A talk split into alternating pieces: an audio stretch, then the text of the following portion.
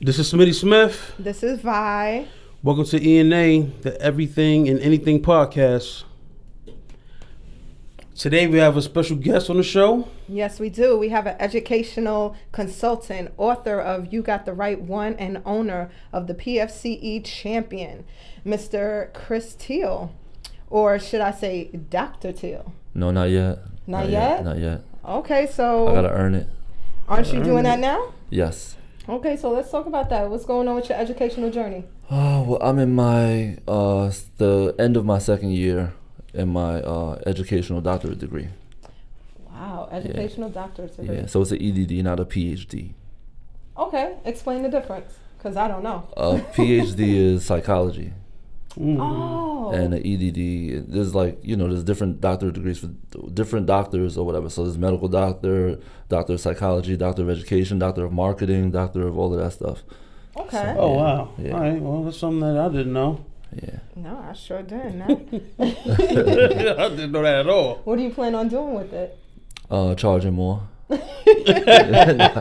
Uh, but um, well, I already, I already like you know run run every child needs a champion and pfcchampion.com and everything. Um, so I will be charging more, but I will I'll have more information. So Okay, so now you said you're two years in. How many Yeah. more years left? I don't know because I take breaks. I don't want to be I don't want to go crazy. So Okay, so Uh, you space it out. yeah, I spaced it out. Like I didn't. I took I took six months off this year. Okay, so Yeah. what is that like one semester, right? uh couple class i mean it, uh, it's hard to explain it's not like not like undergrad I haven't been to school in a, Yeah, in a so- long Yeah, time. me neither, man. Me so i loud. take classes here and there i take three classes i mean i take i take one class at a time so i Mhm. take three classes in a, in a row Okay. and then chill okay. yeah All right, that's it's cool. lot You're spacing it out. yeah So now, what school are you going to? university of phoenix online Nice. partially online Well, that's Okay. cool. Uh, Now, now how, how does that work? You know, doing school online. i love that love doesn't it get boring. Like me, I like to be, you know, asking questions, Yeah. hearing other people and their points of view, and sometimes it helps me remember more because I never study for tests. I just remember what I learned in class and with homework, and I was good. Nerd. Right. So online is, is interesting, and this is partially online. Like I have to go to residency for uh for certain times, like ten days at a time, five days at a time, in either Phoenix, Arizona, or Arlington, Virginia. Mm. So I've already been to two residencies. Oh, Well, so you actually got to fly to Phoenix, Yeah. Arizona? yeah, because they want to make sure that you're who you are. Oh, okay. Yeah, especially at this level. It's a, Oh, yeah. wow. Oh, nice. Wow. yeah, oh, well, it makes sense. You But can't just give anybody a doctrine that's Yeah. online. Yeah, but Ooh. online is a little harder too. Online is it? It's a lot of discipline. Like, let's so every every week every week you have a, a, a paper due. So every let's say Monday night you have to be done with a paper that might be like two thousand words, Mhm.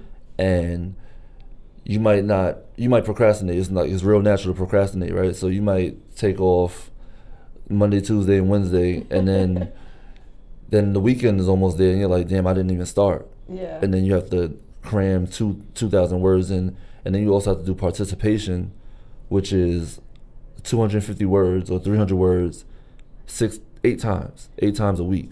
So that's the class participation. So you can't be the quiet kid in class. Yeah, Oh, my online. God. Wow, online you have to online you have to participate because it goes towards your weekly grade. Mm. Okay, so for Yeah. anyone out there who was thinking that online was easier and better, there it is. So now, is that what brought you into writing this book, the educational? Uh, sort of. Okay. The, the book actually brought me into working on my doctorate. Mm, which is sort of ironic. it is. Yeah. So the book is called "You Got the Right One," which I read. Both me and my partner read. So good job and congratulations. Thank you. Once I again. Oh, thank you. Thank I, you. I appreciate Thank the you. read. Thank you. Yeah. I love I love the fact that as I was reading, because you are from Queens, as, Southside. Southside, we outside. yes. You was very you was very descriptive on the characters and the location. Like the way you describing like the, the, the Burger King and the, and the KFC and everything like that. You that. could almost smell the I food. yo and- yeah yo yeah. because the way you describe it, like I already pictured it in my head. Like all right, I know like you go straight, make a right, make Yeah. a left. Yeah, I know right hand, exactly where you were, and it, it, I don't know. It was making me feel good. It's almost like when for Brooklyn people, I always bring this up when they say, "Yo, Brooklyn, where you at? Stand up." You know, you get that sense of that, Pride. fit- The that pride, sense of yeah. pride. Sense pride. Yeah. So I'm reading this book, and it's like, yo, I know exactly where that is. That's right around Yeah. the corner. Mhm. You know, because a, a lot of people can't read books and be like, you know what, I know exactly Yeah. where like what you talking about. Yeah, you just gotta. Okay, this is the description. Okay, I'm using my imagination. Like, nah, I already knew. Yeah. Right. So let's talk about the themes of this book. Okay. That first theme of being very descriptive, Mm-hmm. I did that on purpose because I wrote it for August Martin, uh, Andrew Jackson, Springfield, These are high Hillcrest, schools. high schools. Okay. All of those high schools in the area, Yeah. Mm-hmm. I want them to be able to understand that I'm from there Mm-hmm. so that I could get, so I'll be able to reach them. Okay. Yeah. It's written for me to speak to high school kids.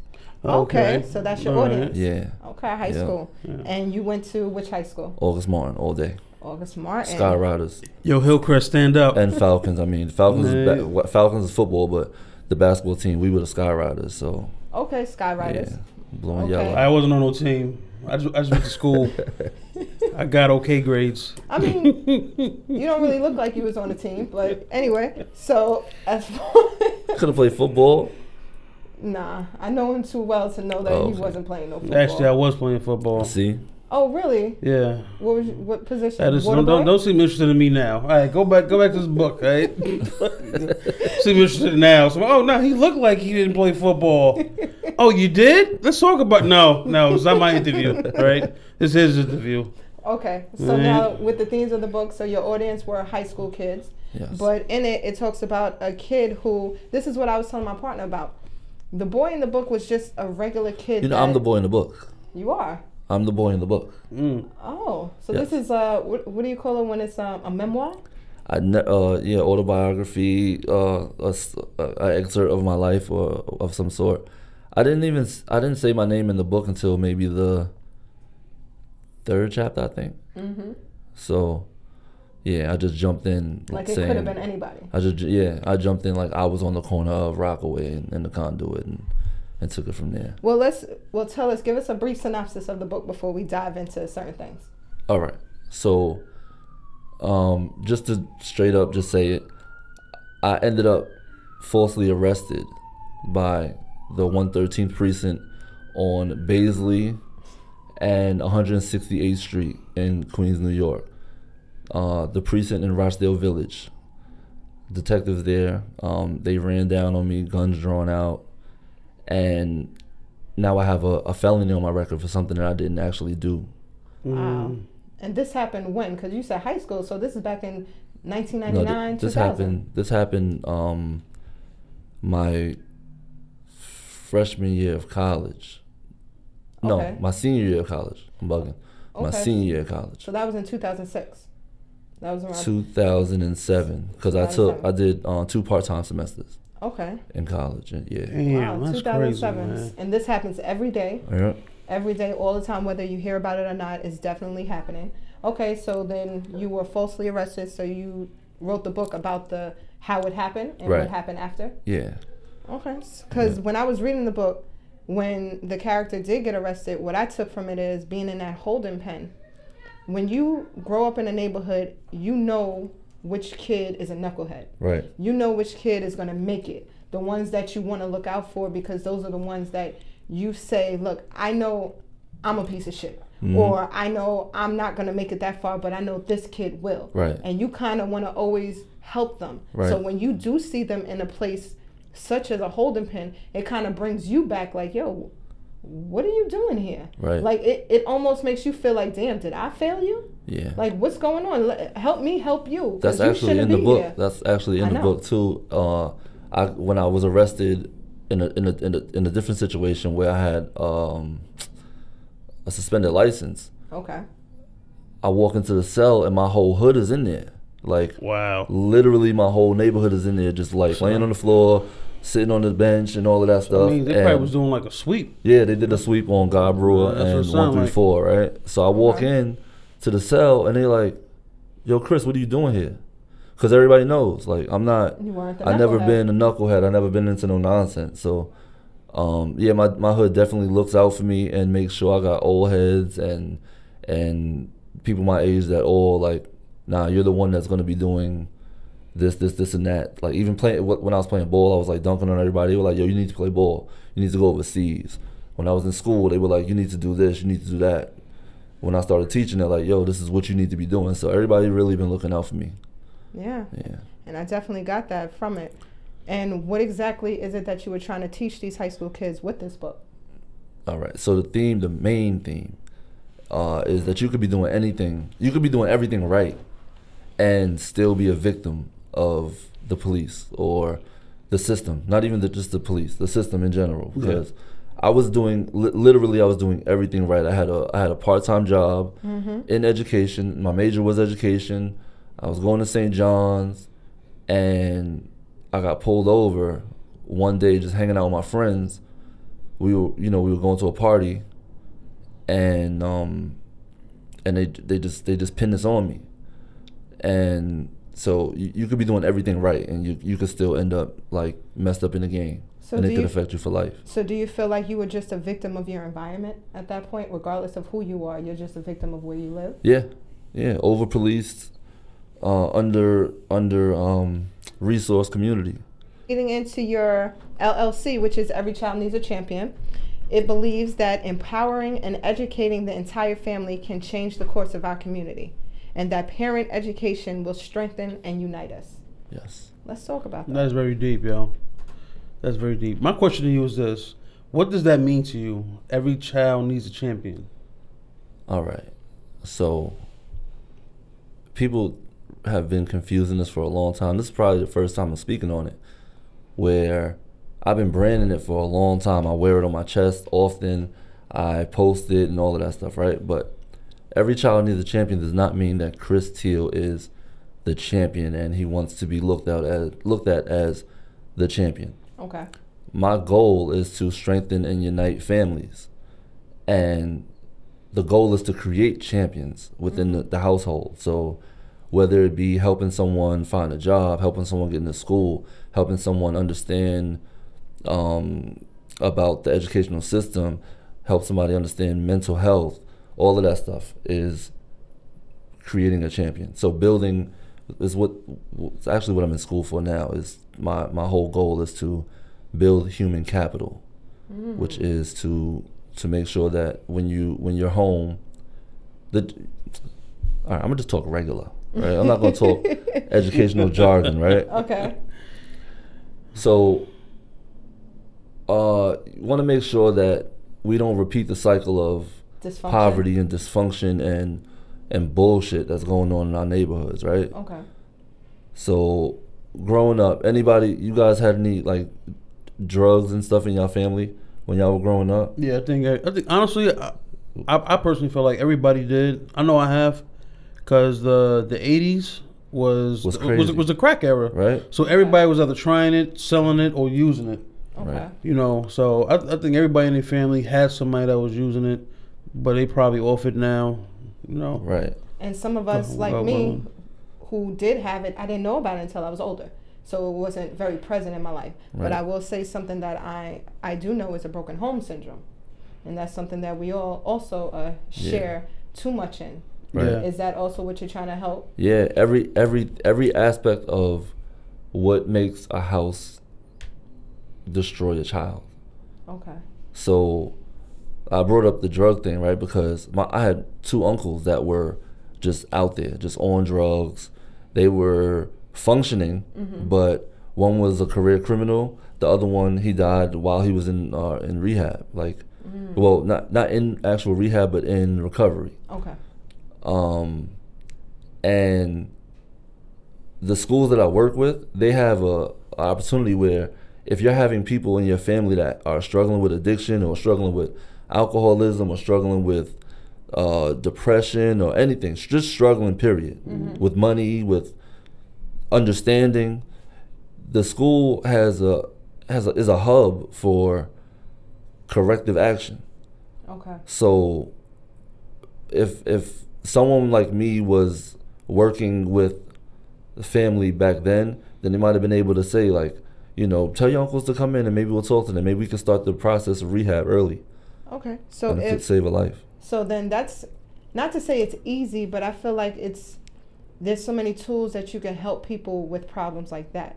But how do you help a child who only has a mom or who only has a dad or only has grandma? Like, how do you help give them wholeness so Right. that when they're growing up, they're having what a mom and a dad are supposed to give them? Right. So you can't fix that. You can't fix a father not, you know, a deadbeat. You can't fix a deadbeat. You can't fix, you know, someone that just doesn't care. Mm-hmm. Uh, and and my my job is not to work with the child. Okay. It's to make sure that the family doesn't re- repeat the cycle. So for the family to understand that they did they did start a problem, that like the child's going to see that every day. The child's going to Yeah. go home and see mom holding it down, Okay. dad not being around. So or might vice be a- versa. or vice versa. Yeah, Let's definitely. give it up to the single dads yeah, too. definitely. Okay. But well, let's just we'll frame it from there. We'll they'll come home every day and see dad doing everything. Dad, you know, killing himself to to provide, right? Uh-huh. And then start feeling like, yo, women ain't nothing. Like Mm-hmm. I'm a I'm gonna just disrespect them. Oh, I see what you're saying. So to to make sure that the father knows, you know, you have to you have to be teaching this stuff to your child because you're you're not starting at 100%, you're starting at like 80%. So you have to mm-hmm. well starting really at 50%. Starting at 50%, you have to teach the child how to respect women because he doesn't see you respecting women all On the time because you don't bring basis, if you don't bring women around the child. Oh, I see what you're saying. Stuff saying. like that. So Okay, so that that actually makes a lot of sense. Yeah. Just like with a mom who's doing everything and you know maybe bringing home the wrong kind of a man, right. and now their child is seeing Sees that. sees that. So now that's why helping the parents is helpful for the child and the community. and t- definitely the community because they're the future. As Right. we're always saying, children are the future. I grew up. I had my mother and my father until senior year of high school, and then downstairs I had my grandmother and my grandfather, Mm. Oh, which is like the man, yo. most. I had so I had two nuclear families in the house, Oh man, I want to cry. upstairs and downstairs, right? That's so cool, man. that's the difference between like and not looking down on any of the homies because everybody, the whole hood knows I love them. Okay. But that's the difference between me being part of a gang and not being part of the gang. Everybody thinking I'm a lost boy all my life. Like I'm affiliated because I know the whole hood. Everybody, my all my friends are lost boys or or LF or or whatever, whatever they may be, right? Okay. So when I see them in the street, they'll give me the dap, but it'll be like me pulling my hand back, like.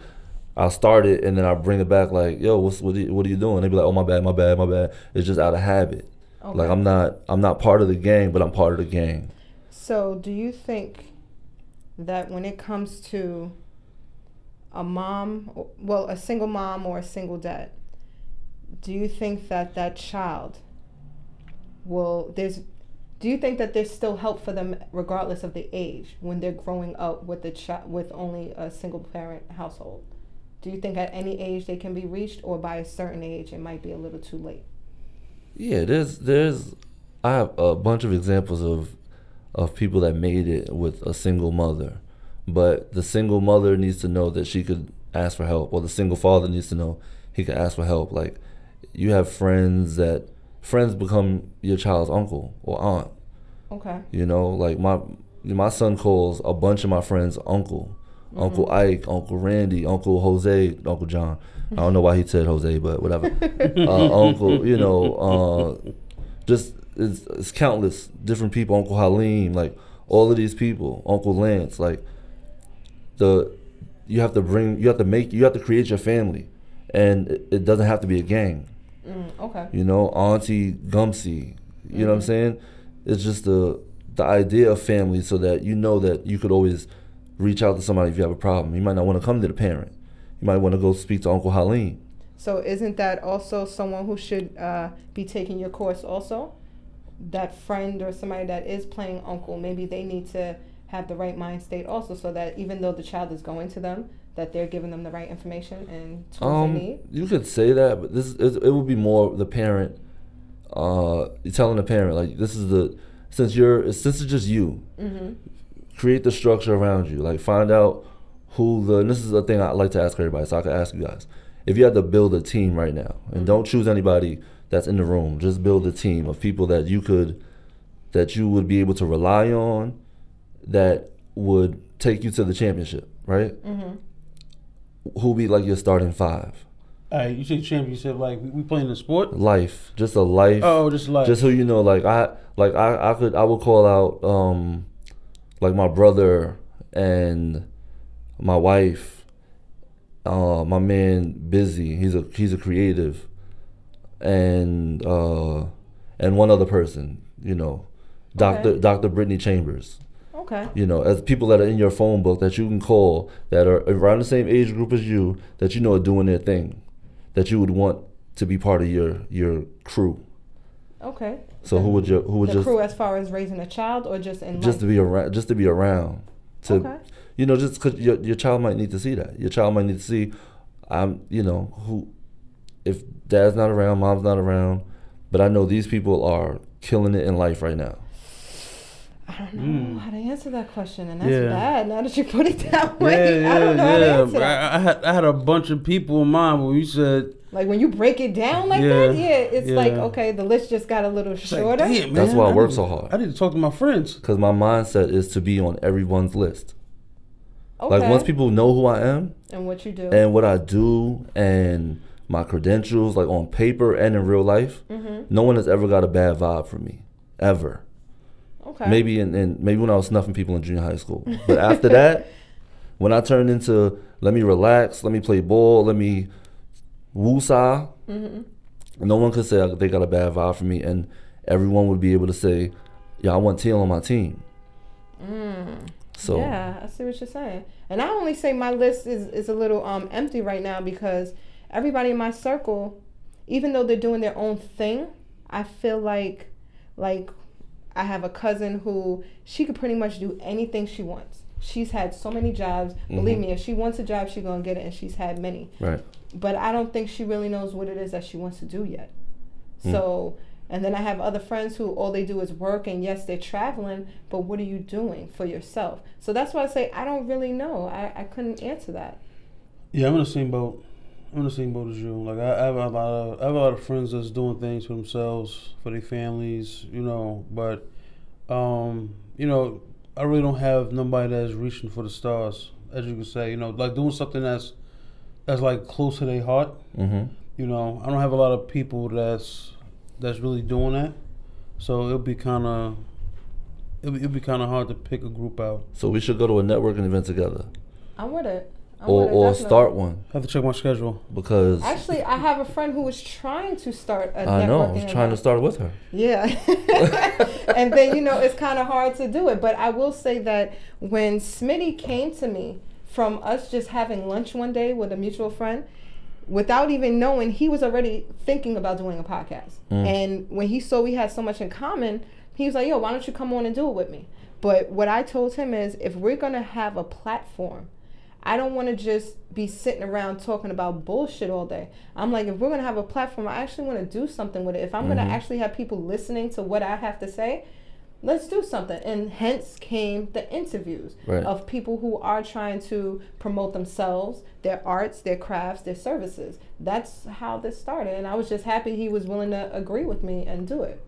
Cool. Yes. Like, So don't think y'all got you. away. Y'all got away real slick with not naming nobody. I know I have one person, Cool. Chris Teal.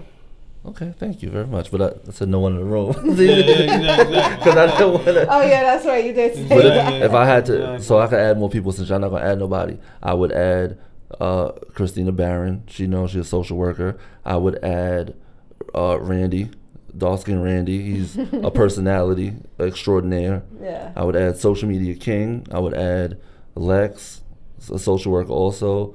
I would add. I don't want to leave anybody out. Wait, this is like Lex? radio. No, Lex. The other Uh, Lex. Lex that did the po- does the podcast with us, the Your podcast. Oh, okay. Yeah, yeah. I would add, you know, these people.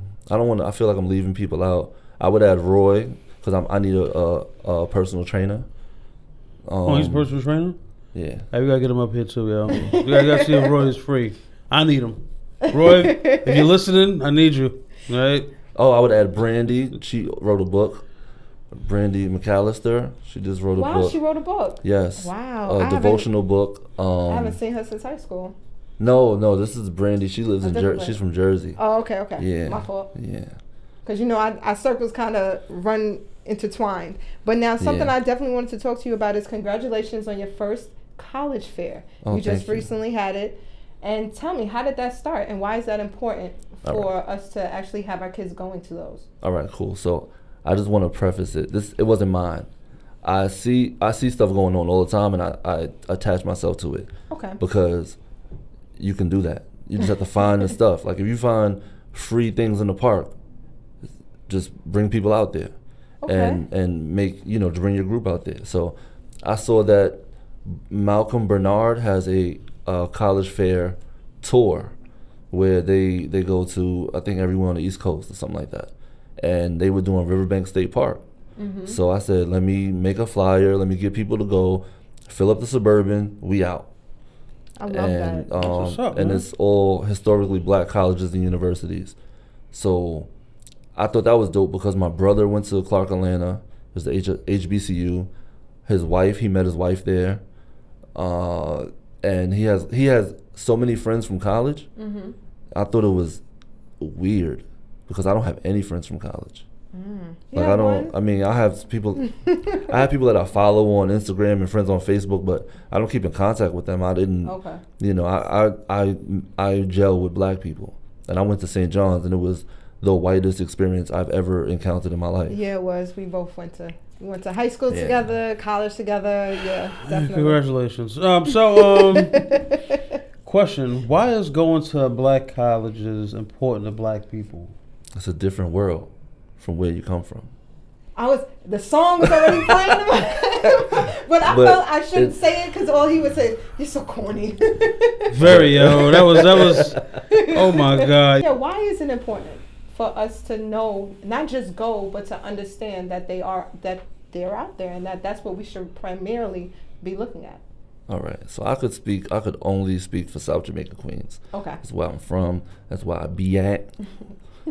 Um, I like, I like this dude, yo. I like this dude. right? But when you're in when you're in the neighborhood, right, you see the people on the corner, you see the people in front of the store, you see the homie sitting on the bench, you, you see a bunch of people that are there all the time, and you wonder what they're doing. You but you don't.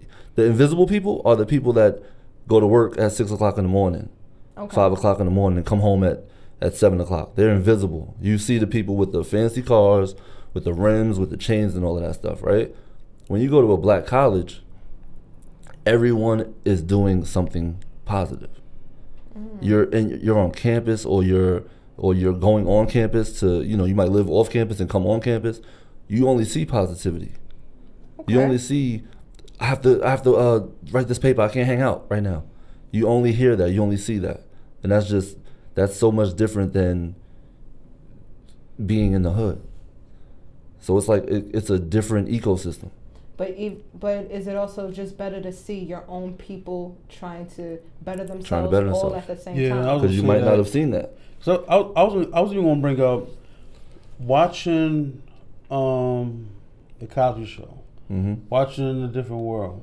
You know, even watching Grownish right now. Martin. Which is just you know a not a reboot, which I, I explained before. It's not a reboot, but it's taking Yeah. an idea of something and just Yeah. making it your own for a new age. But I, I go as far as that. Even even Martin, even living single, girlfriends. You have you have all these black characters, and they doing for themselves. hmm You know, like living single, she had her own magazine. Right. You know, Martin had his own radio station, which then became a talk show. You know, so ev- everybody had. well, he didn't have his own radio station. It was owned by Stan- Stan, Stan but he was black. So yes, Right. That that's crucial. he was black. Yeah, and they always represented a black college. And they sold like- it to the cowboy, man. Remember that episode? yeah, He yeah, sold it to the white guy? yeah, And then yeah. even in Fresh Prince, Yeah. same. Right. They both they all went to college. Even Yeah. even even Hillary. Mm-hmm. I know, right? I don't know how the fuck she made it out. going to move right along and talk about your annual kickball event. Yes. What is that? Why is that? Talk about it. So, I had so much fun last year. Labor yeah, I Day couldn't make it. weekend. I'm so sorry. I had to work. yeah, you gotta take off next year. You can play kickball. I was always the one kicking it into someone's hands, but go ahead. Yo, no rhythm no, and can't play no- sports, yo. no athletic, no oh athleticism. my god, man. I could run to all the bases though. You gotta, you gotta kick the ball first. yeah, you get a get a ribbon for participation.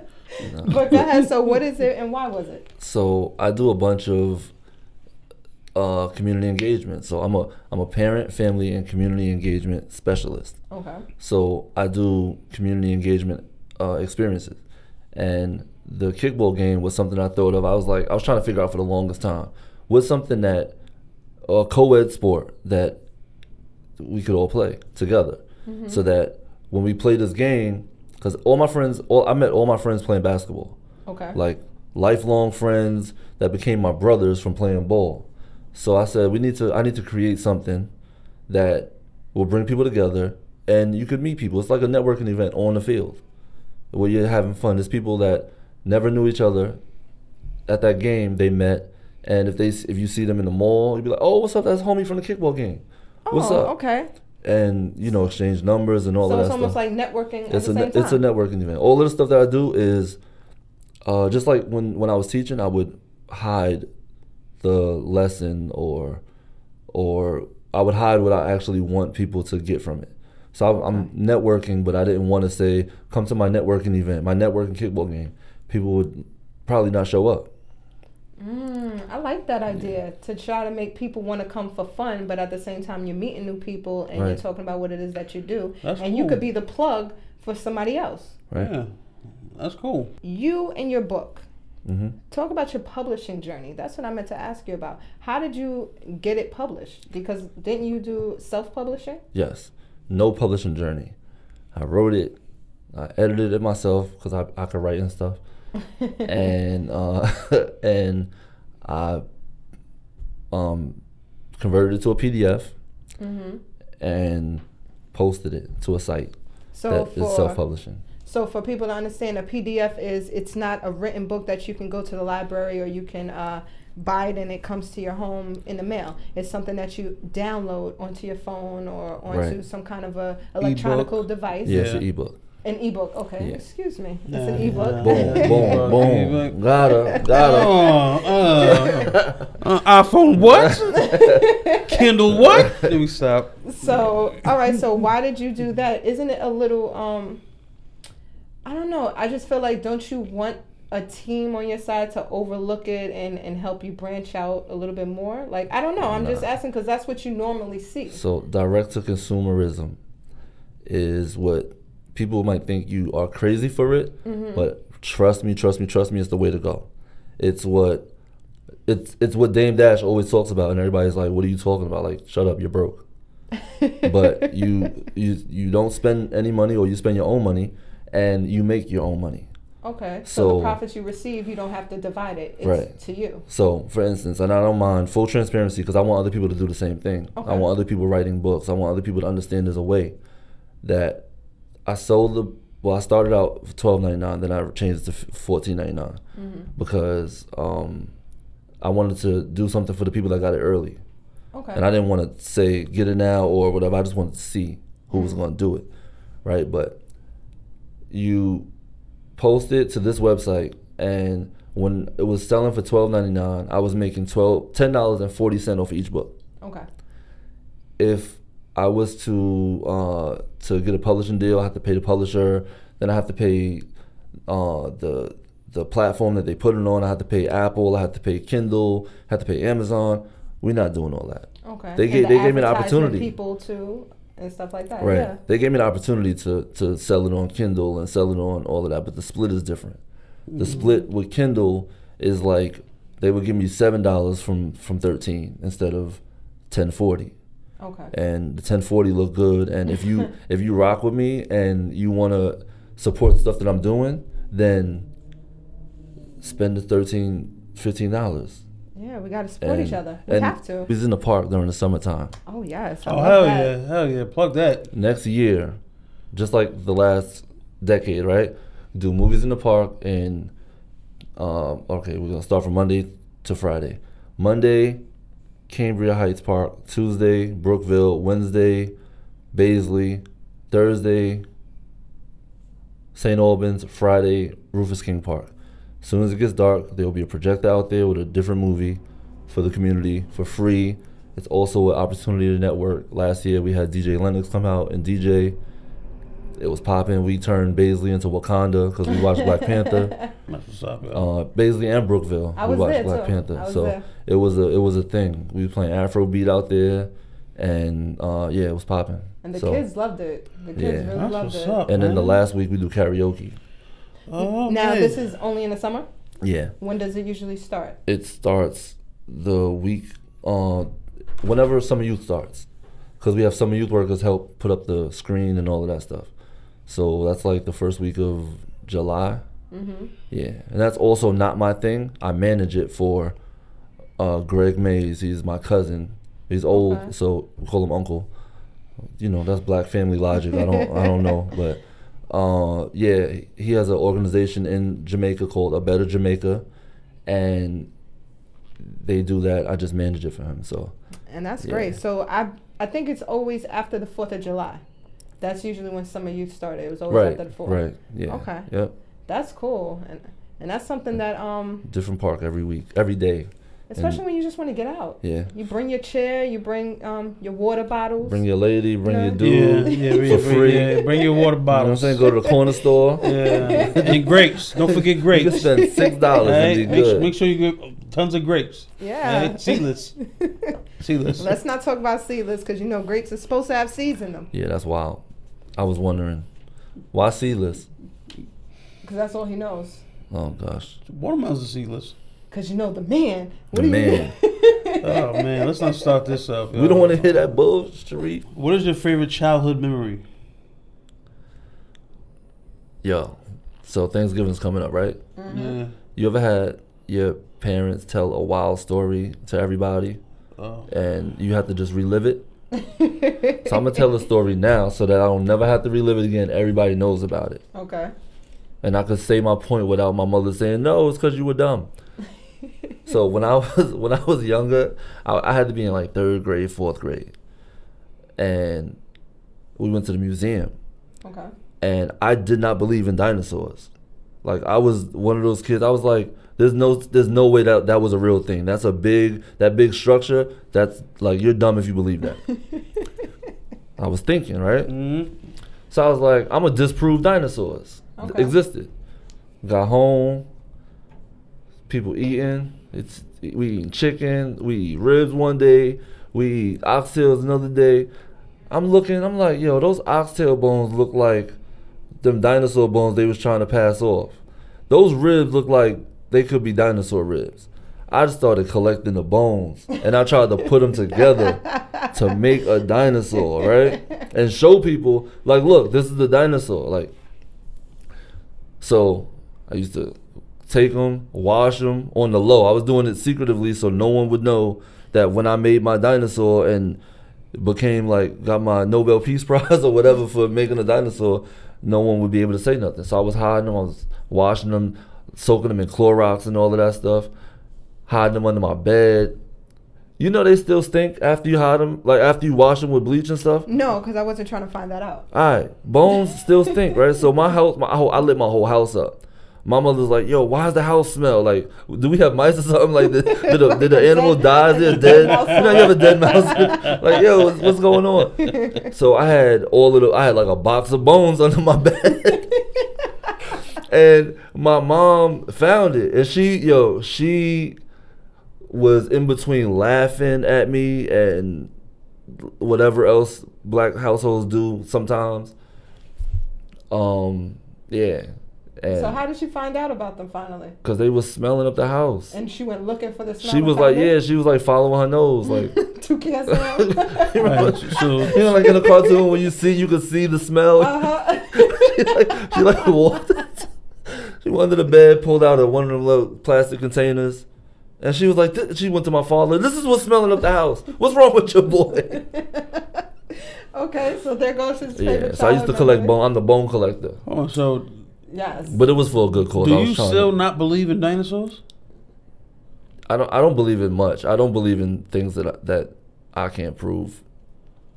So So the bones aren't proof enough for you? What those were not. How do you you can make those with clay? Like I don't know. I really Okay. Okay. I don't know. All right. I really don't know. So what's the next question? Hey. I might do that. I might do that now. I might still collect bones No, I because don't- I ain't don't- nobody gonna Yo, be. I'm Who's sorry gonna now. stop? I don't think you- your wife is You Who look, gonna you, look like, you, look, you look like a real creep, especially like I gathered all these bones because I'm trying to, I'm trying, to, I'm trying to build a dinosaur. they will definitely call somebody on you, man. Hey, here we go. I can't believe I told Hey. nobody that. this is going on YouTube. Hold on, this is going on YouTube. Hey yo, They're hey. gonna be calling you the bone collector on hey. the south side now. this is the last question.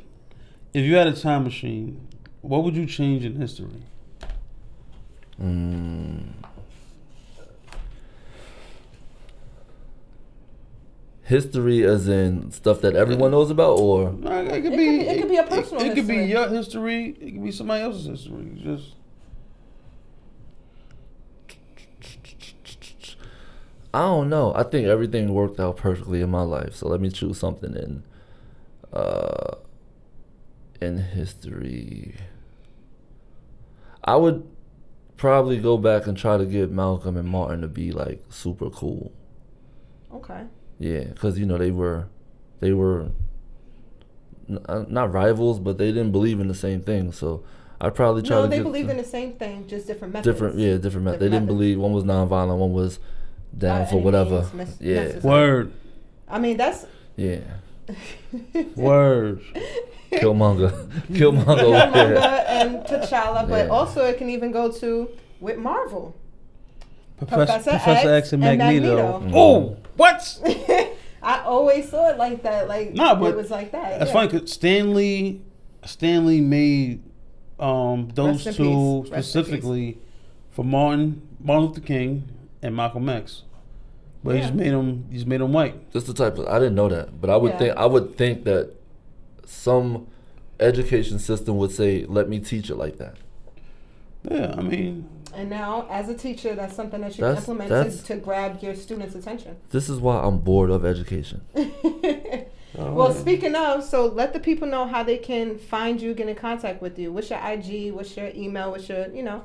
All right, my phone number is six four six. well, not the phone Four- number. no, Hey, that's blur- fine. Nah, blur eh, that, beat that, Nah, bleep don't all that it out. No, don't, because everybody, my I'm a public figure. Okay, serious inquiries And- only. Okay. Whatever. Hey man, it's going on YouTube. So let the people It's know fine. how I they don't- can find you. Everybody has my number you. anyway. So my phone number is 646 404 0829. Whatever. Text me if I don't answer.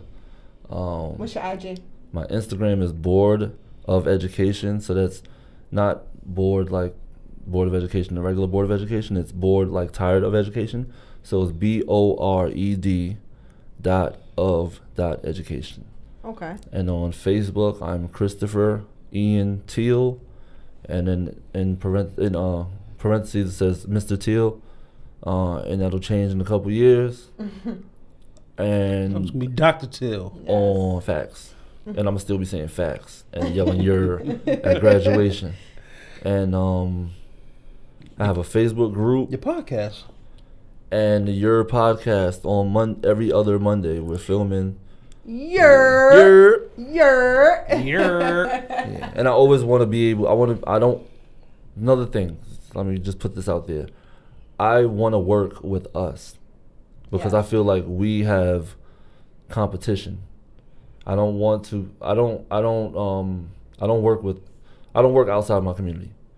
Okay, because Yeah. you're trying to build it from within first. Right. And Not. I- not even first. Ultimately, like that's Ultimately. it. Okay. When it, when, when. I'm when everything is perfect, I'ma still try to find what's wrong. Okay. and, fix try to fix that because I don't. We already have. They already have a head start. Yeah. So, it's up to people like us to to understand that. You know, don't sell out and and work with, work with the homies.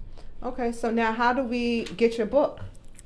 So there's a link in my Instagram bio, or you could text message me. I'll send you the link.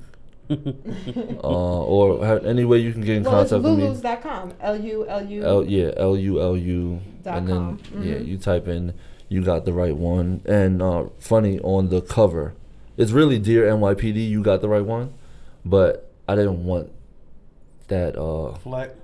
not e- I didn't want. You want. didn't want it to be. Um, Yeah, I guess flag. My wife is a cop, so I didn't want her to feel any type of way. you way. didn't Yeah. want it to take away from the true message of the book. Right, Okay. right. I understand Yeah. that, and that was a good thing to take But that it's out. it's up there on the cover. okay. Yeah. Yep. Well, oh, and don't forget, you have your um, website for your LLC. Yes. So- So, PFCE, that's Parent Family Community Engagement, PFCEchampion.com. Okay. Yeah, and that's all the information about exactly what I do when it, it breaks down my mission statement, the purpose, uh, the And your services, events, and your events, events. that doing. There's a tab that, that has the college fair. There's the kickball tab, and uh, yeah, all of that stuff is there. Okay, cool. Well, Yeah. thank you so much for coming Thank on. Thank y'all for Thanks for having me. coming, This man. was- I this dope. appreciate everything, especially the was story about the bones. Bone, bone collector. Yes, you Oh, are definitely the bone collector. so You're never creepy, living that man. down. Nah, it's good because now it's now it's now I don't have to deal with it. Like I I rather tell it than my mother because my Hey, mother yo, I my mother juices it up so crazy. Yo, you got all, you got all your skeletons out the closet. Boom. And on that note, can you close it out with your quote, please? Yo. All right, people. The um quote of the day is: Never look down on somebody unless you're helping them up. Thank Mm. you. Have a good night. Have a good night. What's going on, people? This is Smitty Smith. This is Vi. Welcome to ENA, the Everything and Anything podcast. We have a special guest in the building today. Yes, we do. We have a professional speaker and certified life coach, Mr. Terrence Tillman. Oh, What's man. going on, everybody? Appreciate Hello. y'all. Oh, we going on? appreciate you What's for coming on? on. Hell yeah, we do. God damn it. Hell yeah, we do.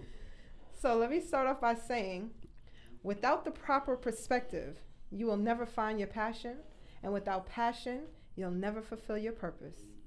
Yeah. Explain that. Um. Well, for me, e- everything is about perspective. Um, Okay. in, in life in general. Um, that's something that my, my father taught me.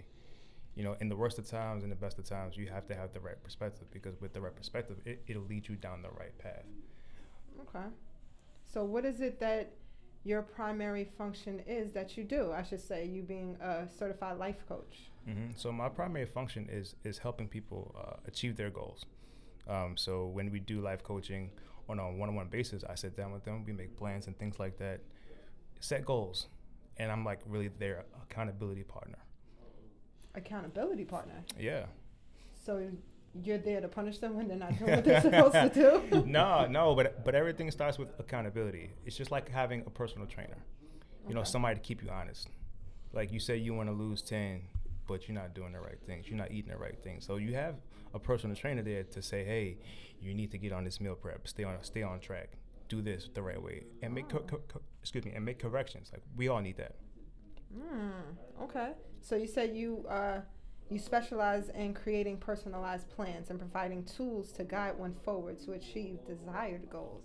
Mm. How exactly do you do what it is that you do? Like for each person, obviously, is going to be different. Yeah. But what are some of the ways that you go about accomplishing those for the individual? it's like assessments. Uh, I do assessments. It's like when you go to the doctor or you do anything, you go there, you have a whole questionnaire, right? Okay. And, and the doctor makes a, a pretty much a customized plan just for for you. And it's it's not one of those Scientology questionnaires because I had like a hundred questions on that. If you've never done it, I unfortunately kind of got bamboozled into going inside. yeah, You serious? Yes, me and my cousin we was walking in um California and they said, "Hey, why don't you try this personality test or whatever?" and it had a hundred questions, and both of us was trying to get out of it, but it's like they don't want you to leave, so they make it hard for you to. But anyway, nah, so nah, nah, it's definitely not that. That sounds like a cult. Well, that's, that's the first time I heard that, yo. so beware, beware. okay, so what are some ways um, or examples of what you have already done for people? Um, so the last client that I, I had, like they their main thing, their main goal was to really get organized. They had a lot of a lot of goals and aspira- and aspirations, but didn't know how to get there. Right. Okay. So we we kind of sat down and we put everything on paper, Mm-hmm. you know, and just really hash things out from mo- from most important to what is the thing that you really really want to get out of uh, your your goals by 2019. So we sat down, put pen to paper, um, and then I hashed out a whole plan for them. Okay. And then we stuck to each week, each regimen, um, and every day, you know, I'm checking in on them every single day. You know, that's You all I do. It's not a game. Too, making sure that Yeah, FaceTime, um, you know, because you you just never know really when somebody needs help. Because even if we have a, a plan, Mm-hmm. right, they may fall off, or they may say, "Man, you know what? Well, how do I get to this, or how do I get to that?" You know what I'm saying? So then it's it's me just gonna say, "Hey, how you doing with this today? You said that you were gonna eat this, or so did did you? You said that you were gonna go to bed by 10 p.m. You- Okay. are you in bed? You know, it, it's just stuff like that. You know, what I'm saying that I'm really trying to be their accountability partner. So do you make house calls or do you or do they come to your office? Um, really, everything that I, I do is either over the phone or via video chat. Oh, Mm-hmm. okay. That's Okay. cool. That's that's that's, that's very uh, tech savvy. of you to do that. yes, it is. Yeah. And wish, I, I'll- wish I had an iPhone. Actually, he doesn't have I an don't iPhone. have an iPhone. That's man. right. Android in the building, baby. Yeah. Okay. Note nine. Yeah. Uh, you you feel better? You feel better that you found a friend? You got a friend in me. All right. um, how how did you get into motivational speaking? Um.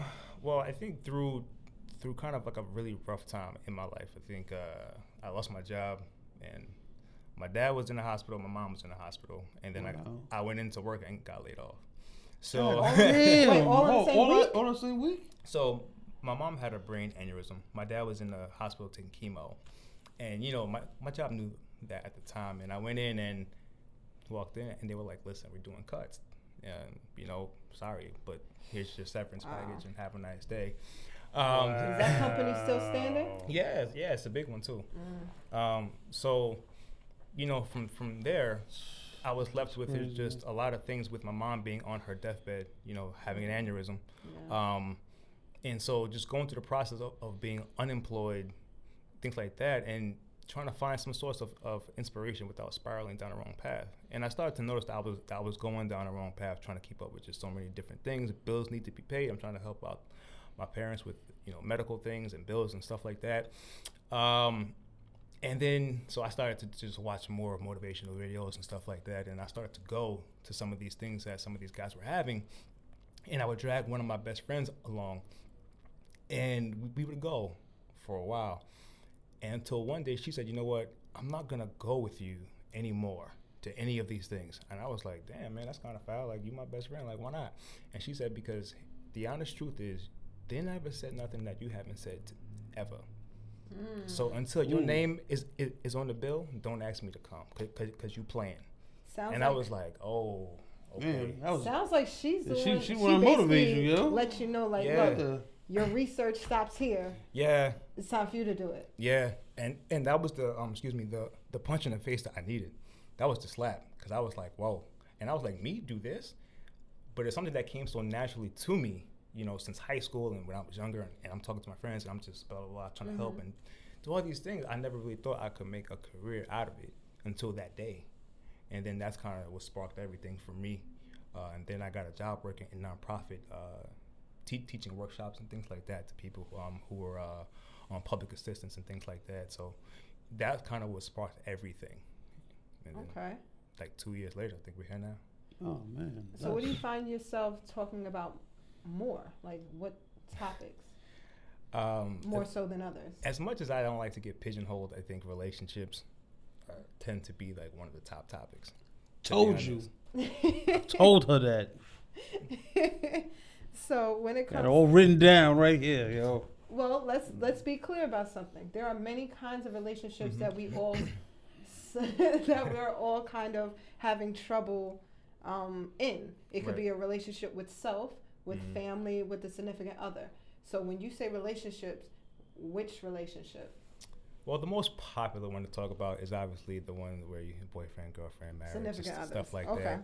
Um, but I really do like to, to dive into kind of like your s- your relationship with yourself because I believe that's one of the most important relationships that you, that you can have.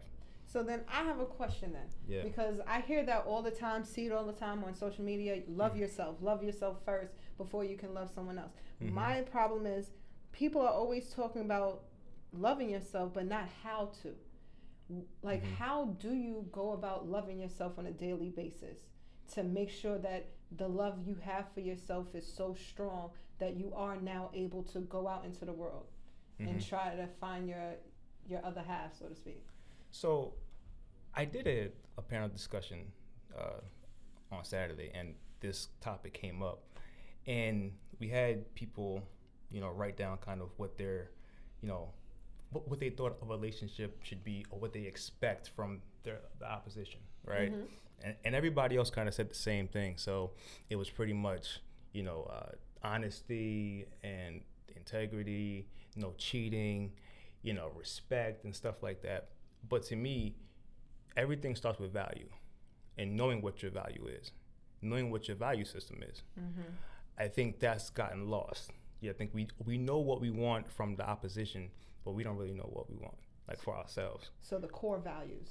Yeah, yeah, and knowing what your non-negotiables are is is good, but if you don't know your value, you'll never really know what your non-negotiables are, and you're never gonna follow through with your non-negotiables because you don't know your own value in itself. So to me, it all starts with your value system, as a man and as a woman. Mm-hmm. Like, what's your value system, right? Because I know for a guy, their value system normally is how much money they make, right, Okay. and how many women they can sleep with Okay. right? That's kind of like normally what a man's value system is. Not, I'm not saying everyone's, but on an umbrella, that's mm-hmm. kind of what a man's value system is. Okay. So what I mean by that, yeah, is so what we teach our young men, right? And this is what I mean by values. So what we teach them is kind of just don't communicate, things like that. See, I believe that communication should be a value point for for men. I, Right. I, I think for everyone. No, right, right. Uh, Okay. I'm gonna get there. Oh, okay. But I mean, but the, but it's very prevalent in women. It's very prevalent um, because you're taught to express. Like from a mm. young woman, like you're taught to express. Don't worry, cry. Like it's okay. what's Show emotion. Yeah. Talk to me about it. As we're we're men, it's like listen, you know, man up. Don't cry. Don't communicate. Man up. That's just who you are, right? But the problem is, I find, is now we have a bunch of 25 year olds walking around with a lot of rage, hurt, and anger, and don't know where to put it, right? Mm. Yeah. And then now they're supposed to know how to communicate, how to love, right? When they don't even know exactly what that word means or how to express it because that's what we're trained to do. So I kind of feel like we need to re kind of reinstill what our value system is in men and women too. Okay. Right? So that's kind of what I mean by value system because if if we can re kind of re redo or reskill what we think are as values, then I kind of feel like then you'll get a better result as what you would say is, you know what, how do we love? Well, how do we love myself? Well, how do I love myself if I can never express love? Like, how do I love myself? I'm- I mm-hmm. mean, I, and that's a real question. How do I love myself when I have 25 years worth of pent up anger and aggression, and I was told I can't express it, and then I, and then I'm being crucified for the very thing that I was never given the permission to do. Damn. So I, I think, and the same thing with women. A woman's value system is historically, oh, is she married? Does she have a prince charming? And how many kids can she bear? Right? Yeah. And I think we were kind of taught a very Disney-like mentality, like when it comes to wi- women, right? It's funny you said that. So, I, and that's and that's kind of society. But it's just I felt like you guys were taught so much one way and us so much of a different way, where I kind of felt like you guys were done a, a disservice because your value system is, is so much more. Mm-hmm.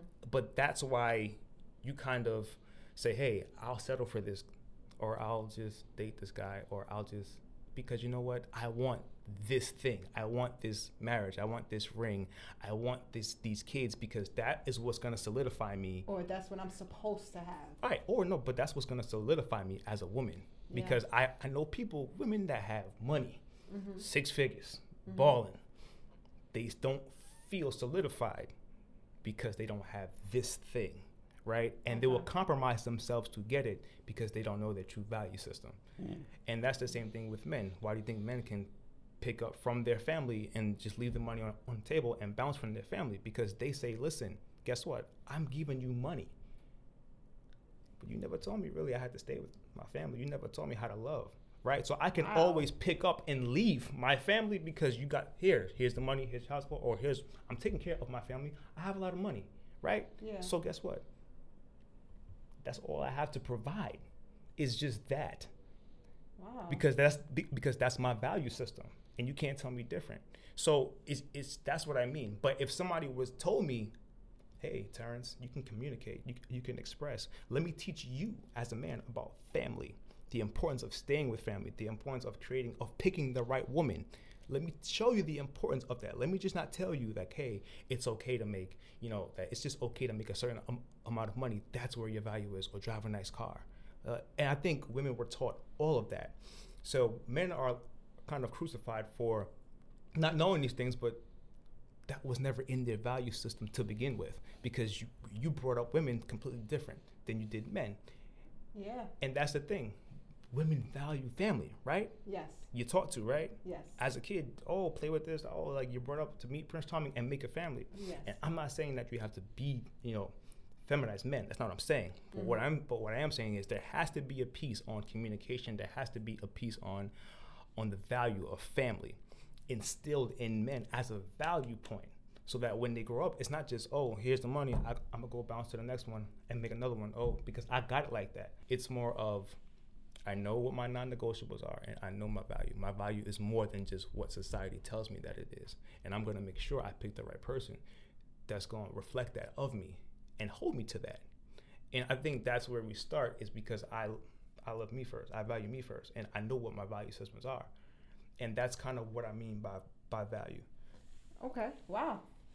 So, so the whole lot. You over there deep in thought. like he's just I didn't mean to staring go too long. like- I apologize. No, it's not Nah, about that. nah, But nah, now ain't you about that. you got me thinking about what's my value system. Ain't about that. I mean, you, you touched on a lot of things about um men and I mean, I mean, I, I know you're not speaking for like every man is like that, No, you know, but it, there are certain individuals that's just like, you know what, I can't be with you. Here's the money. Kids should be good. I'm a bounce. There's other dudes out there that actually take care of their kids. of course. You know, even though they're not in the picture, they try to be. Mhm. You know, but every relationship, every relationship is not the same. You know, some like honestly, some some babies are not playing. Most babies are not playing. Shit, I don't even think I was playing. But I'm gonna say that mo- most babies are not playing. So you probably a person probably is dealing with a female or a, a female's probably dealing with a dude. Mhm. You know, just to with that person. Surprise, you got a baby now, so now you got to take over responsibility. Yeah. When it comes to that topic in itself, what I meant was if you have the correct value system, a lot of times you'll make better decisions ab- you- about yeah. about who you choose to lay down with. You know what I'm saying? Um, you know, and what you will accept and the type of person that you'll lay down with. Mm. And I think I've seen that where somebody knows their value system, I think the situation even in itself, even even when it comes to co-parenting, the, the situation will be a lot better. Um, even if you're not with the woman or or guy, the co-parenting situation will be a lot better because you picked the, even if it doesn't work romantically, you picked a solid person t- to make a baby with. Like some t- type of a good foundation Yeah. that you can instill in a child Yeah, from both sides. from both sides. Yes. you know and i think that's that's kind of what i mean um, because if you value yourself then you value who you'll uh, lay down with Mm. and that's on both sides So from when I'm getting two top, Damn. Shit, two uh, values that everyone should have on both sides is definitely communication hmm as well as family. yeah yeah Those it, definitely it's value systems communication. that should be there. yeah because i think we've all grown up sometimes i think even from for me as great of a father as my dad was like he was more of a listen man don't don't talk man.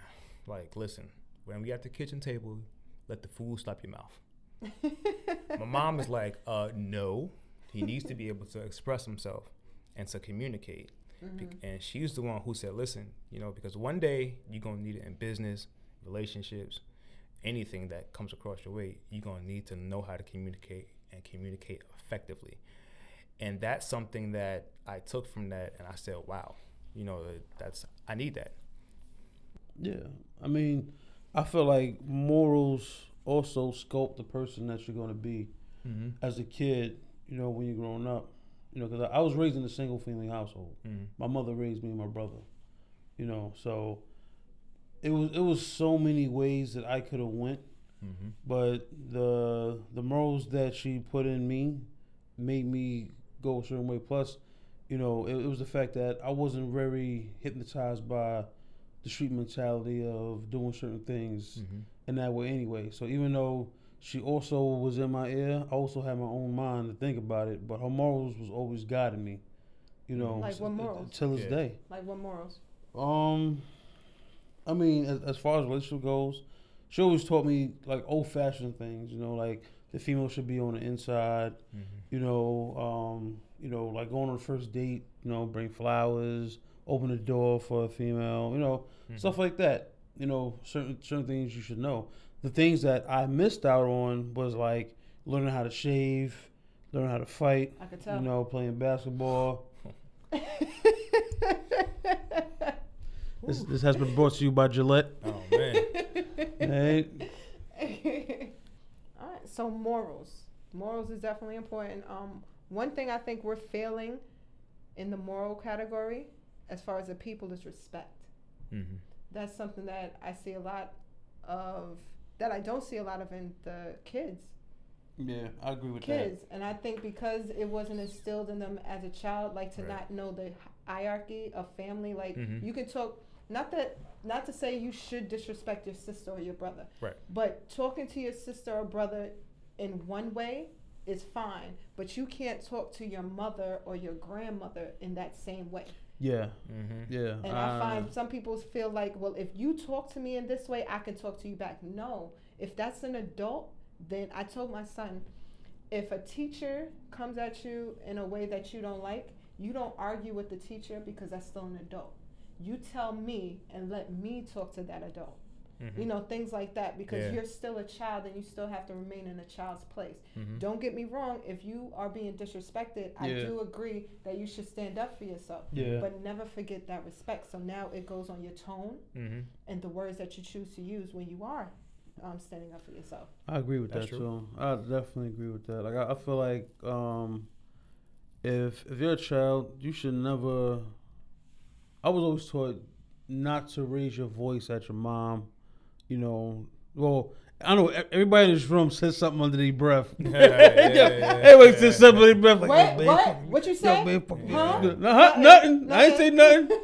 Facts. But you got you got you got I- I'll say you got you got kids and and you have you know adults out there that that talk to their parents like they like a, like a nigga on the street, yo, like yo man, fuck is wrong with you, or yo Yeah. you got the crazy, you bugging out, yo you, you doing this, you doing that. And I'm like, mm-hmm.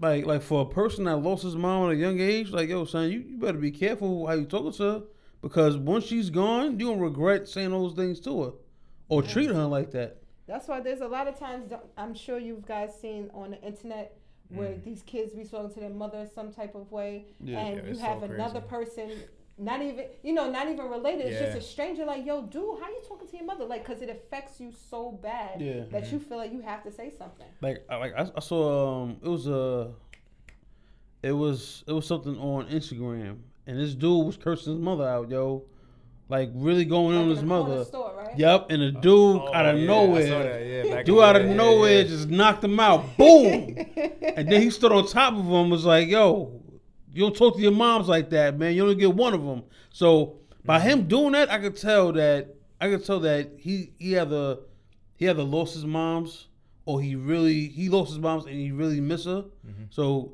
he don't want nobody disrespecting their mother, regardless Facts. of how they treat them or anything like that. That at the end of the day, it's your moms. You know, you, you can't you can't talk to your mother that way. Cause I, and I, and I tell this to anybody like you shouldn't talk to a female any type of way. Don't don't, don't get me twisted. There are some females that der- deserve to be called, you know, certain things. But I say, I, I have nieces, I have sisters, I have aunts. You know, I, I, I wouldn't want nobody calling my sisters, nieces, aunts Yeah. anything crazy. So why would I say that to any other female? Well, I feel mm-hmm. like the problem with that is you shouldn't talk to anyone crazy. You sh- you mm-hmm. shouldn't, you know, say anything to somebody that you really would not want to be said to you. Period. Like you know what I mean? It's Yeah. not just so. Oh, that's your mother. No, you shouldn't talk to anybody like that. um, people shouldn't be all kinds of bitches and hoes every time you're mad. Mhm. You know, somebody shouldn't be talked down to just because they're not doing something right.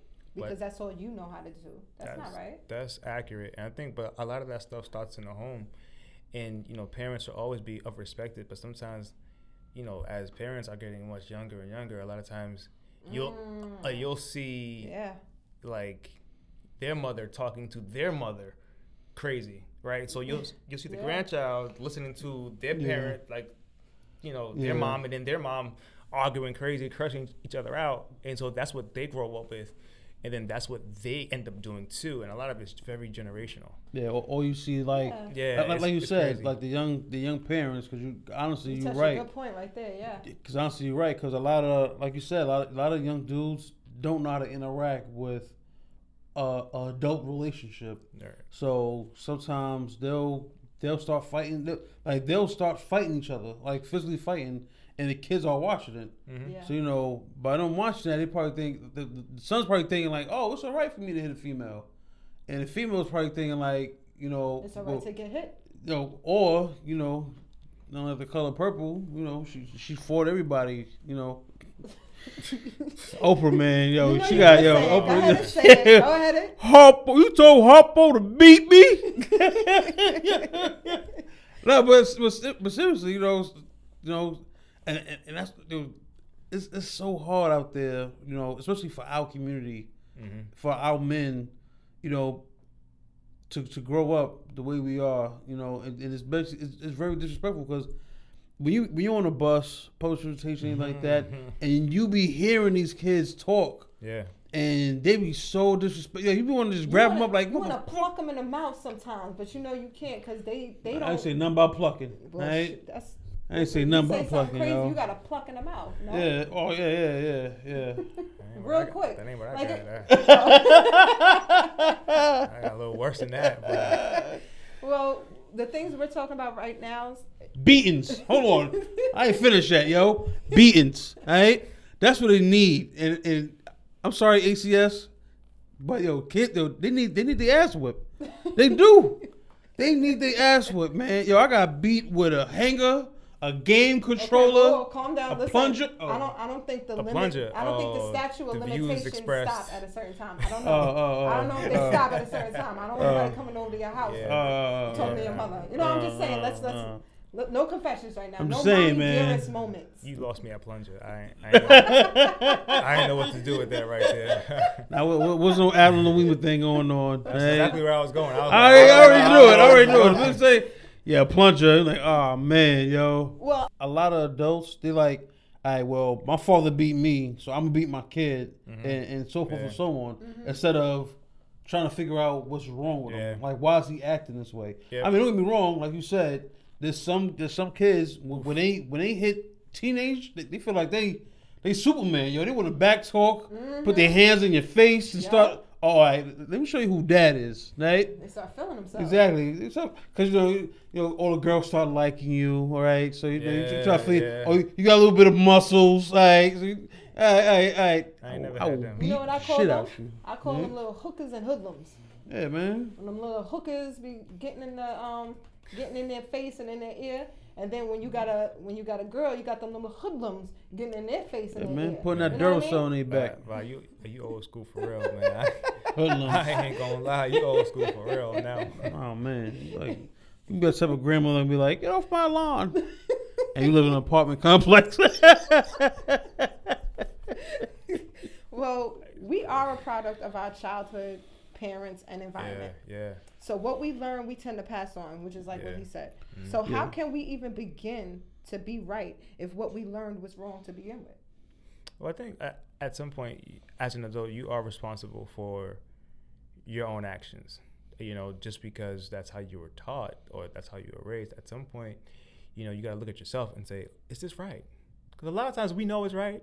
I mean, uh, or, or we know it's wrong. Yes. And then it's like we just continue to go down the path because it's comfortable and change is uncomfortable. But Yeah. it's just the type of life you want for yourself. And it does that align with where you're going in life? Mm. you know so i think if you know it's it's not you know going to get you to the end result of, of what you want and you got to make a change and it starts with accountability of yourself because it's very easy to blame, you know, your mom, your dad, or your uncle, you know. But at some point, as, as an adult, you do have to say, okay, something is not right. Do I seek help? Do I acknowledge that hey, there is something wrong, and what I'm doing is not producing the results that I'm that I really want. And you touched it right there when you said we have to seek help. Mhm. And I feel like that's something that we don't do. Yeah. There, there are a lot of undiagnosed Yeah, people, people out there out there. right yeah, now. man. And you know, abuse is not always physical. A Mhm. lot of it is emotional, and sometimes when I say there are a lot of undiagnosed, there are people out there who are very negative and hateful and Mhm. say things and don't take responsibility for the things that they're saying and how they're hurting people. But Mhm. how do you get people to seek help that you know they need when they think they're fine? Or listen, I am who I am and what I am, and it is what it is. Mhm. But sh- yeah, how do you like? Well, I, I mean, to be honest, you feel some, you can't change people. You know, like you can try and advise the best that you know how. hmm But if somebody is adamant on staying where they are, the only thing that I can't control is whether I'm gonna rock with you or not, Yeah. and be Wow, close. yeah. Because just because we used to be cool, don't mean that we can stay close. Mm-hmm. You know, um, create and boundaries. because your toxic behavior is contagious. You know, it's like a cancer and it spreads. Wait, wait. Repeat that. Time out. Repeat that. now I say your toxic behavior is like cancer and it spreads. Yeah. You know, and that's something at some point, and but that's what I mean by for me. You are so corny, man. I'm sorry. I'm, sorry. I'm sorry. What? Yeah, she is so corny. Right. I needed people to hear that twice, not once, but twice. All right. it is. It's contagious. It is because she said that in the, in the first podcast. Nah, You know, she said that in the first podcast. I even So thinking about that. you know, You're absolutely right. And at what point do we now have to start taking responsibility when we just know better? Because I say that to say, as a kid, you, however your uh, your nature or your nurture is, you really can't help it. But once you get, I think, in high school, when you're actually learning more about the world and, and Mm. how life works, is is that the point in time where we should start to realize if we have a problem and if we can try to fix it? well, well, everybody comes to the realization in, in different ages and different stages of their life, and a lot of times in high school, like you said, like a lot of times you think you know everything. That's true. So a lot of times you don't Yeah, come to the that's correct. realization. That's true. that's correct. So a lot of times you don't really come to the real- to realization until you could be mid 20s, you could be 22, 23, 24, 25. Shoot, some people don't even realize until it's 30. hmm You know, but when you realize it, then it, it's like it's time for you to get some help. You know, because you can't do it by yourself a lot of times. Yeah, it's gonna take somebody to, to say, hey, you know, this is the plan for you. You know, and, and I, I think you're right. In this community, we don't do it enough, and our mental health and emotional health is really not valued, and that's what I mean. The stuff the stuff that should be valued is not valued. We value more relationships with people than we do for our own self. So we value marriage and you know relationships with boyfriends and girlfriends more than we do our own self, and that's part of the biggest problem. And that's a huge problem for me. It's just because I hate to see that. Yeah. Because when you value your own relationship with with somebody else more than you do yourself, then your relationship with that other person is never going to be successful. Because now you're mm-hmm. dependent upon them to make you happy and Yeah. everything. You know when you when you should have been unpacking your bags from a long time ago. I wanted to, to touch base on is love. Yeah. So I read that love is a commitment to getting yourself emotionally, mentally, and spiritually sound before you invite someone else to love you. Mm-hmm. Self love and knowing your self worth is essential before you make a commitment to loving someone else. So, like I asked from before, how is it that we do begin to love ourselves? Like, what are the things that we can do on a daily basis to, to get to that love and to keep that love and to strengthen that love with us? Mhm. Yes, sorry. You have a question? You in the back. Yes, I, I I would say this. Oh, by the way, my name is Smitty. Um, I would say this. And you're an alcoholic? I know one. Um, I'll say this. Um, keep a journal. You know, keep a journal. Always writing it. You know, because you you will experience yourself in a way that no one else will. You know, you write down anything personal, anything like that, and do yourself a favor and read read the passages that you wrote. Not not now, but let let some time pass and read, and you'll see how you evolve as a person. You'll Like see. every week. You mean? Huh? No, Like no, not every every week. Like let, let's let's just say you started. Let's just say you started it in January. Mm-hmm. Go back in July and read what you wrote in, in January and see if you feel the same way. See if your views are the same. Okay. You know, see if you feel the same way that you felt before. You know, I, f- I feel like that's that's a way to get inside your own head. You know, I mean, I mean, of course, I'll say professionally, you should definitely go seek, you know, a psychiatrist or a therapist, anything like that. But a journal is always good to see what's inside of you. You to know, see if there's any growth. yeah. Do you agree? Yeah, there, um, to piggyback, yeah, there was one journal that I, I actually had. I think it's called the the five minute journal or something like that, and it makes you do. I think it's uh in the morning and at night. It's three things that you're thankful for, and you know three things that you want to accomplish during the day, and then at night it's pretty much a recap, you know, and then it, it makes you give thanks again to the certain to the things that have happened during the day. So it always keeps you Mm. in a in, in a mindset of thanks and reflecting on the good things that you've accomplished. And I don't think that we do that enough. I think that we just go about our everyday life and just go, okay, this is what I do, this is what I do, this is what I do, this is what I do. Wake up, this is what I do.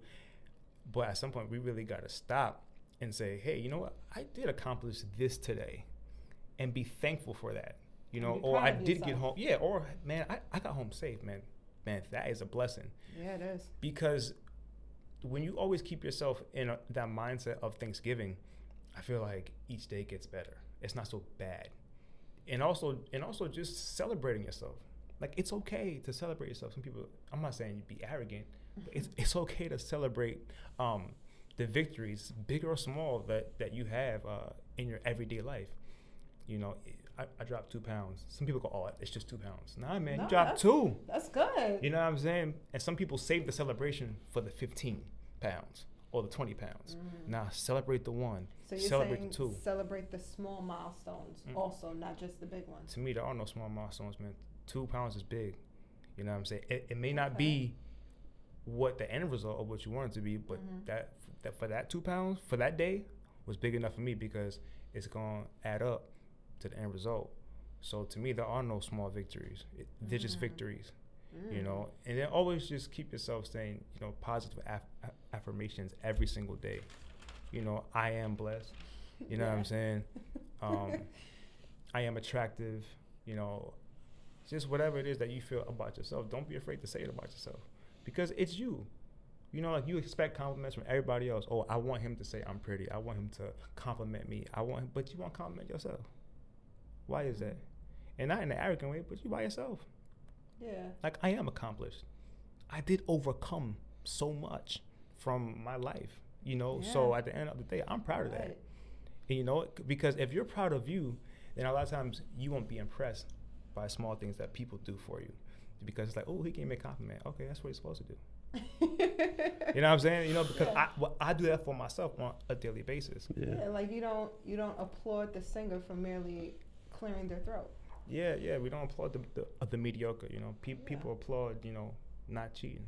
I mean, to me, that's that's standard. If you applaud for that, man, you in the wrong business. Mm.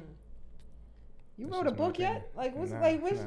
what's this That's- book? Yeah, I'm surprised you didn't write a book yet, man. That's supposed to be coming. You know, I have. Okay. Uh, yeah. Listen, definitely once it's written and it's published and it's out there or when it's about to be, I would love for you to come back and talk about it. Interview number two. Yeah. Hell yeah, man. One of many, one of many, because I could definitely see you taking. Well, where are you trying to take this?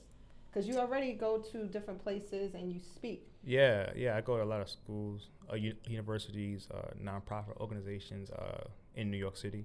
on different topics. Yeah, various different topics. Uh, I, I do stuff on job readiness training too because that's that's the big thing in our communities. Yeah. A lot of times people go into interviews, they don't know what to say, how to dress. You'd be surprised. No, no, I'm Um, No, no, no, No, no, no, I no, mean, no. you know, um, What do you mean? yeah, I've, yeah, it's been it's been very interesting what you ask certain questions and the questions that people tell you. Mhm. um, and just the pitfalls that sometimes corporations during an in- interview may set for you um, to say the wrong things. So I, I do a lot of um, that as well, uh, job readiness training workshops, relationship workshops, communication workshops, and stuff like that too. But me, I'm, I'm trying to take this stuff, you know, outside of New York. You know, Okay. um, so I kind of cover New York now. Um, within the last two years, you know, I've covered a lot of ground. So I'm just trying to take it, you know, nationwide. Branching out. Yeah. I see you going very far. Well, that's cool, man. Hold on, I, I gotta touch on one thing. Yeah. I, in in your website, I, I saw this and I just wanted to ask you a question on that. Sure. Uh, it says, I always provide personalized attention to help each coachee identify their personal values, strengths, and abilities and support at their personal and professional goals. hmm All right. But what about the weaknesses? Do you Mhm. also focus on that as well? And how do you overcome that? Well, yeah. Well, I mean, I think the weaknesses are, I think the easiest part because everybody always they kind of they tend to exploit their own weaknesses. Oh, I'm not good at this. They always tell me that. But then when I ask you, what are you good at? I don't know. Yeah. Yo, it never fails. Like you can tell me every negative thing about yourself. I'm not good at this. I'm time management. I'm bad at this. I'm bad at that. But then I'm like, so what are you good at? And they're just, well, you know, yeah, I, I don't know. And so like that, like that's that's a big question to unpack in in most cases that I see. You mm. know, so it, it's easy to deal with the weaknesses yeah. because it's easier it's easy to, to get it's always the bad news is always easy to pass around you know what i'm saying so it's really to get people to really realize what their potential is and really get their greatness out of them and pull their greatness out of them and say hey tell me what are you good at? What are you passionate about? And how can we get you there? How fast can do you want to get there? You know what i'm saying? Because a lot of people are stuck. Yeah, and it's and that's the biggest word it's just stuck. I mean there was a point i was stuck. I think we all have. I think that's how you're able to relate to people is because you've been where you see they are now, right? Yeah, and I've lost- where they could be. I've lost my job. I've lost money. I've lost a lot. Just a lot of just just diff, uh, different things. You know, I've been through loss. So, I mean, but with that, it's just I'm not afraid to lose anymore because it's I've already it's already happened, and I'm still here. I want your perspective. Because sometimes you get to the point where you've lost so much, you're just so scared to put yourself out there because you just might lose again. And if you and but if you lose again, you still here. To, to um, I mean, I think that's the thing for me. I was never afraid to go into relationships. I was never afraid to make a jump because I fell already. I've been in failed relationships, and what's gonna happen? What happened? I mean, that, that heartbreak. So that's your hurts. question. So that's, so that's your And- question. You still here? Do you feel like it's important for you? Do you feel like there's an importance of getting hurt while you're in a relationship? What do you mean? Yeah, I, I like like to know the value or to know a better you. Oh, I think I know what you're saying. Yeah. Well, I, I, I think getting hurt is inevitable. I think whether you're young, I think unless you just get it right from the very first relationship you ever have in life, which that's Which rare, rare. but it can happen. I think I, I think being hurt is inevitable, and I think you learn valuable lessons. And the the thing is, people tend to go in cycles, and they continue to to be hurt and hurt and hurt and hurt and hurt by the same type of person because they keep choosing the same type of person just with a, a different shell but the same inside. So, do hurt people hurt people? Oh yeah, I I, I think that I think that hurt people can, not all the time, but they can hurt people, um, because they haven't addressed uh, some of the some of the hurt that they've been through, so they inflict um, their hurt on other people. I think so. Sometimes that's just the way the cycle is, but it's not an excuse. Yeah. It's not an excuse just because. Oh, he made me this. I hate that. He or she made me this way. Nah, you chose to be that way. Yeah. Yeah, I agree. That's a choice. Yeah. That's that's where the responsibility and accountability come in, right? Yeah, because a lot of times it feels like, oh, like I want somebody to feel what I feel, and that and that person could be an innocent bystander. But a lot of times people just hurt people, un- unfortunately. But I do believe that there was a quote I think it's from Rob Hill saying he said, "Heal people can heal people." And that's what you're doing. Mm. Yeah, Damn, man. You like that? You just read a book, yo. You just read a book. that that that Heal- that heal last one wasn't me. That one was Rob Hill Senior. That's my guy. Um, yeah, but uh, You said yeah. heal. You said heal. On Heal? healed, healed people Heal- can heal people. Yeah, yeah. I like that. All right, y'all. I'll see y'all next week. Name your top three movies. My top three movies: Carlito's Way, Mm. uh, Scarface, American Gangster. Yo, I have not seen Carlito's Way. I gotta watch that movie. Wow. Have you seen both? Well, obviously I'm not talking to you. Did you see both? Mm-hmm. Okay. Were you were you happy with the second one, the prequel, so to speak? Oh, was that the one with uh? Buffy. With Puffy? No, nah, we can't do that. I love. Do you, do you I love not Puff. even count that? Like, Huh? like Nah, I- sometimes there's a movie that comes out and it's like it was so bad, like you, it's like it never existed. Yeah, that was one of those. I mean, I love Puff. You know, his music is incredible. He's a It was just a- icon. it was just a bad movie. yeah, So. that one right there was scrap for me. Um, no, thank you. And I think that's when Puff started started really like acting. Yeah. You know, because I know he was in Monster Ball. But there's just certain movies that, to me, you just shouldn't remake. Yeah. It's just they're just what they are. The classics, and you should just leave them alone. man. Exactly. Just leave it alone. Yeah. And that was one of them. Especially like the old hood movies like Juice. Like leave, leave all those alone, man. Yeah. leave all man, them alone, yeah. man. Don't don't remake them. Don't come out with a don't come out with a sequel. If the movie's like 15 years old, leave it alone. It's 15 years old for a reason. Yeah. Well, Like- yes and no, because look at the best man.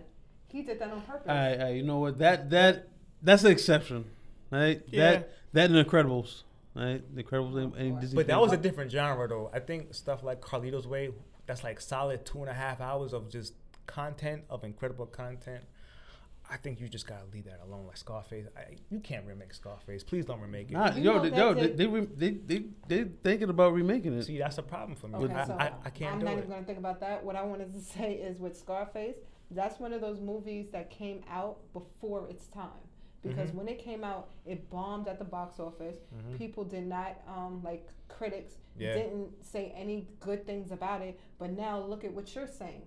It's one of the greatest movies. Man, that's the classic right it's there. it's man. a classic. So it's Yeah. like you know sometimes movies just don't come out when they were supposed to. like, would y'all want to see a Belly too? No, not at all. Actually, they came out with Belly 2 already. What you mean? yeah. I missed that. I think you No. purposely got it Nah, out your I- head. I, but- I Yeah, never yeah, even heard that before. Yes, to start um um the game. Oh, I, oh, praise the Lord! I ain't see that. Yeah, yeah, yeah. Oh, we good over here. well, All right. moving on then from that. Damn, wow. Hey, what's your favorite childhood memory? Oh man, uh, probably playing uh, with some of my childhood friends basketball. We had we had a block and we just go up the block, man, and just hoop for hours. I think that was probably one of my fondest childhood memories. That's dope. Oh man, All right. If you had a if you had a time machine, what would you change in history? it could be your history or world history. Yep. Yep. You could teach Michael Jackson to moonwalk. You know? um, if I can go back and I guess in world history, I think I would prevent Martin Luther King from from from getting shot and dying because I would just want, would love to see what That'd be crazy. you know what what he would say, you know, now. now Or over. o- over my lifetime. Yeah. I think I think that's something that I would have loved to see. How old would Martin Luther King be, know if he was alive right now? Like 70? Nah, don't get me started with the math. 80? honey. I'm mad at math. Not mad. sure, but it would have been very in- interesting He would have to been older. to see Yeah. how he would have changed the. I don't know how he would have changed things. He's you know, so I- corny, man. I Or know. brought us together for an effective change. Yeah. Hopefully. Yeah. Hopefully, yeah. Yo, it, it, yo, you know what? It would be nice. I mean, we got Jesse Jackson. Okay, Nah, so all right, um, all right, come on, thank you so much. you, you lost me on that one. So man. No, Come I, I, on, I. I, I was gonna say it would have been nice to see Malcolm X and Martin Luther King see Obama get elected We as don't- president. But, but would what would that have happened um, if yeah, you know, like I think like if, if he stays alive, like it's like the timeline kind of could have shifted and changed Yeah, a lot everything. Of You know, it's, would've it's Yeah. kind of like if, if Biggie didn't die, would Jay Z be Jay Z? I don't know. Maybe he would have. Maybe he wouldn't have. I'm not sure. You know, but but but those timelines change. So Yeah. I, I you know I don't different. No, the butterfly effect. Yeah. So now, how do we get in touch with you, Mr. Tillman? How can the people locate you on IG or your websites? Let the Uh, yeah. know. It's everything is uh, at T-Till Inspires. My website is ttillinspires.com. Yeah. And that's what's everything. your IG? T-Till Inspires. Everything. All social media is T-Till Inspires. Okay, okay. T-Till. T-I dope, double man. L. is that your gamer tag too? You on PlayStation? yo? nah, man. I was Nah. saying, man, I'm about to look him up, man. See some, he can inspire me to play Spider Man. Oh boy. What's your quote? What's your end quote for today? Oh man. People will say you can't do it. Your mom may even tell you you can't do it. Anyway, you're made to do and extraordinary things. Don't let anyone tell you different, not even yourself. Facts. There it is. There it is. Thank you, everybody, for tuning in to the ENA podcast. Thank you so much, Mr. T. Till, for joining us today. Thank y'all for having me. I really appreciate the platform. You guys are doing an amazing job here. Oh, man. Appreciate thank you, you. man. Thank you. All right. Well, have a good day, people. Yo. All right, later. Uh.